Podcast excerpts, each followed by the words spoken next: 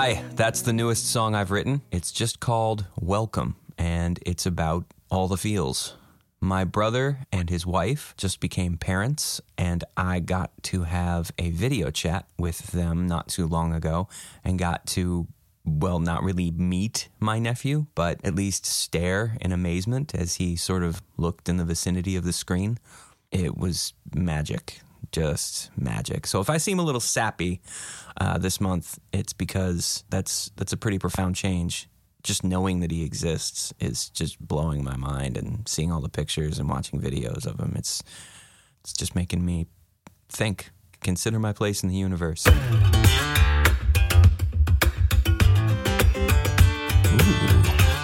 what is that? That good people is a bit of san francisco drive from petteri sariola's forthcoming album the record title is resolution and it'll be released in the us in August of this year. For those who don't know, Petteri is Finland's premier solo fingerstyle guitarist, and he's also a ridiculous singer songwriter. He's a big deal in Europe and Japan and has a rabid cult following here in the States. He first came here back in 2010 when he and I did a small tour from Reno down the California coast to San Diego. And uh, there are some infamously silly videos from that tour haunting my YouTube channel. Anyway, his new tunes are amazing, and whether you've known about him for years or seconds at this point, you are not going to want to miss out. Petteri will also be my guest on the next podcast, so let this be incentive. If you haven't become a patron yet, do it. It's going to be too much fun.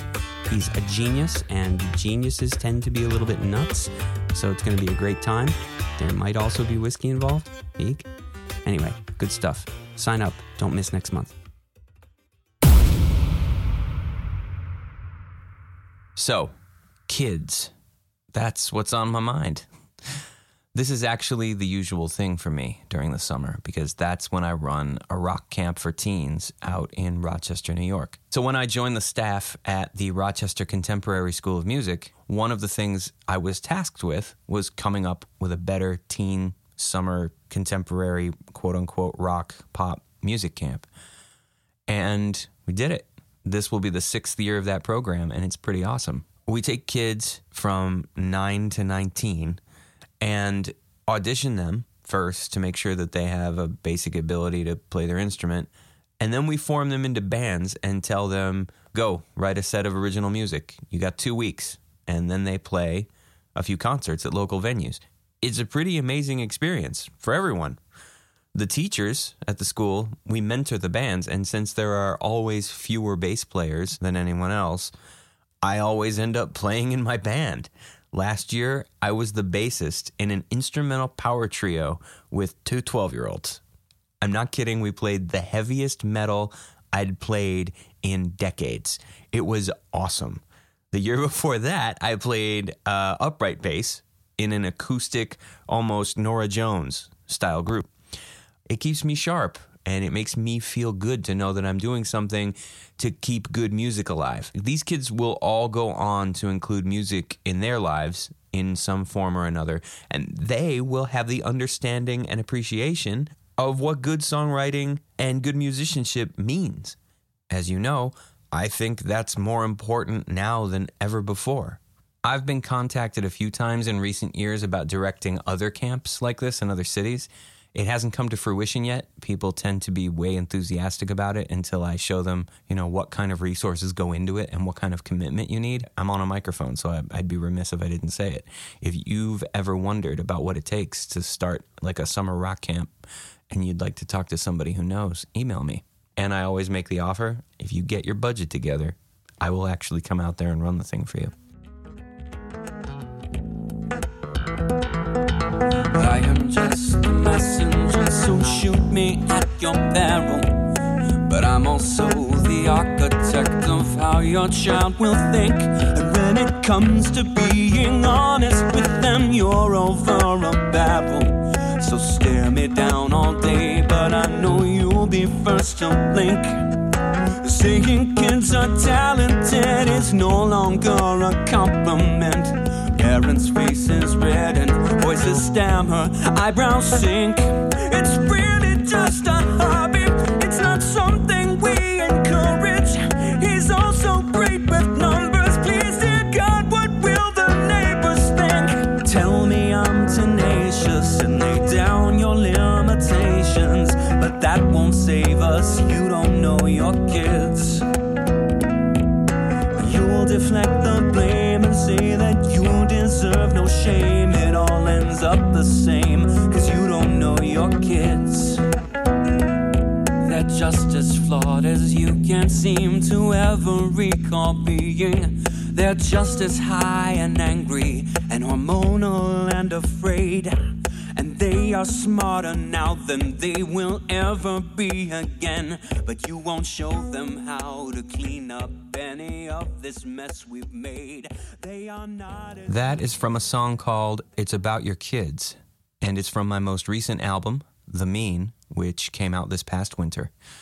I've been playing that one more and more often, and it has made it to the set list of my last, what, three web concerts? I think that's because I still see these same things happening all the time. A lot of the time, a song reflects the way a songwriter felt it at a point in time you know the the way the situation unfolded in the past and the song is written in reflection. But that song is still very much at the forefront of my experience as a teacher. Uh, the biggest problem with teaching a young person is the parents their relationship with the parents. I'm well aware that there are parents listening to this. Am i bugging you? Yeah i, I mean to bug you Music is a pretty straightforward subject, especially for the creative people who tend to gravitate towards it, but all the complications come from the family. It's just insanity. Anyway, I think that song is definitely going to be a mainstay in the set list. When I tour this fall. What? You did not hear that wrong. I am touring this fall, and if you can plan to be there, it's going to be awesome. I reiterate, I'm plotting my first road trip in half a decade. Going across the country with my wife and my dog, and I'm going to meet my nephew. As long as I'm making the trip, I figure I may as well play some shows. So, as everyone who has paid me any attention these past few years knows, I've been very, very focused on my patrons because even in the age of digital ADD, they have put their faith in me. Uh, they've shown me unbelievable, unwavering support. So, as you might guess, I've already reached out to them about hosting house concerts for this upcoming trip, and there's already a tentative framework of living room shows that's developing. I have talked about living room shows ad nauseum, and actually, we had an excellent discussion about house concerts with the novelists in the last episode, talking about why they're really the best thing going for artists and fans. And that's a group that deserves your attention anyway. So if you missed that, head on back in the episode list and check it out. Episode two with the novelists. Okay, so if I've been plagued by anything in my career, it's that I am the opposite of a hometown hero. Some acts can play for a few hundred people in one city, but zero people anywhere else.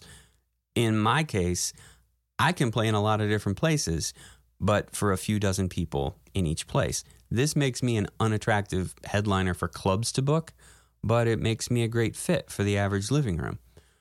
So, this fall, if you live anywhere on my projected travel route, we can probably arrange to have me stop by and play in your living room for you and a small group of like minded music fans. I have a few guidelines that we have to stick to, and you can read about them by clicking the link in the show notes. But the big ones are simple. Number one, we are not talking about a party, it's a concert, and it just happens to be at your house. And number two, if you would like to host one, please don't be standoffish about people you don't know showing up. I've said it in the past. One of the coolest things that happens at house concerts is however many strangers may arrive before the show begins, rarely do strangers ever leave at the end of the night. Experiencing music in a communal situation like that is an incredibly powerful bonding experience. I've seen it lead to lifelong friendships. It's it's amazing. So be open-minded. Okay, these are the main cities we're currently trying to plan house concerts in and a rough timeline of when we're trying to plan them.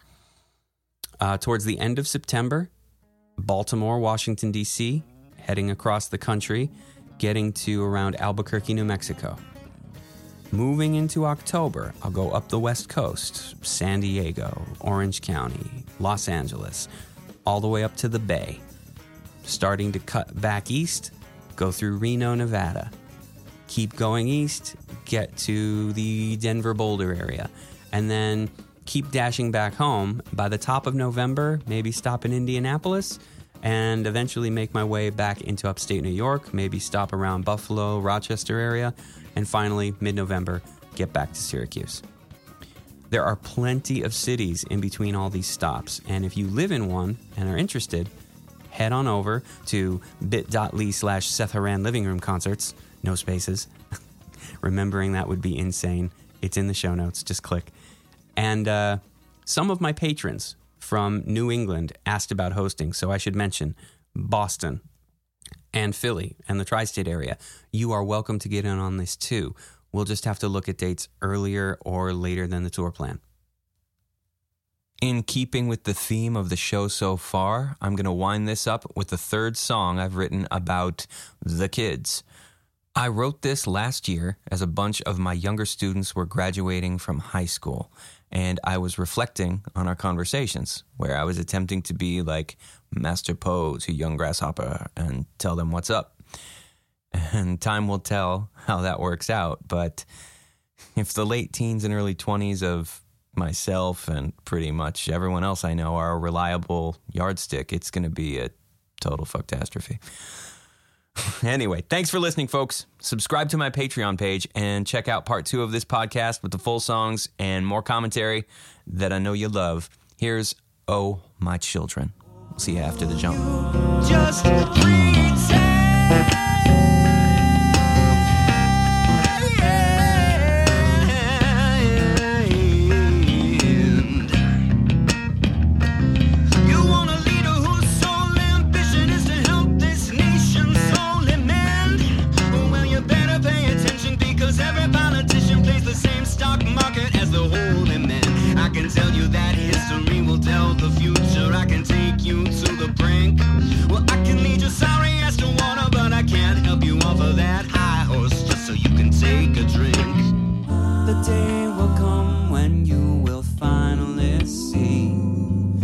Childhood you couldn't wait to leave. Just a preview of the mob mentality. When you can't decide if you'll go blind or if you'll spit. Well, I could say it gets better, but it gets worse first, and you still don't know the half of it. By the time you see their swords are mightier than your pen. Oh, my children, oh, my children, oh,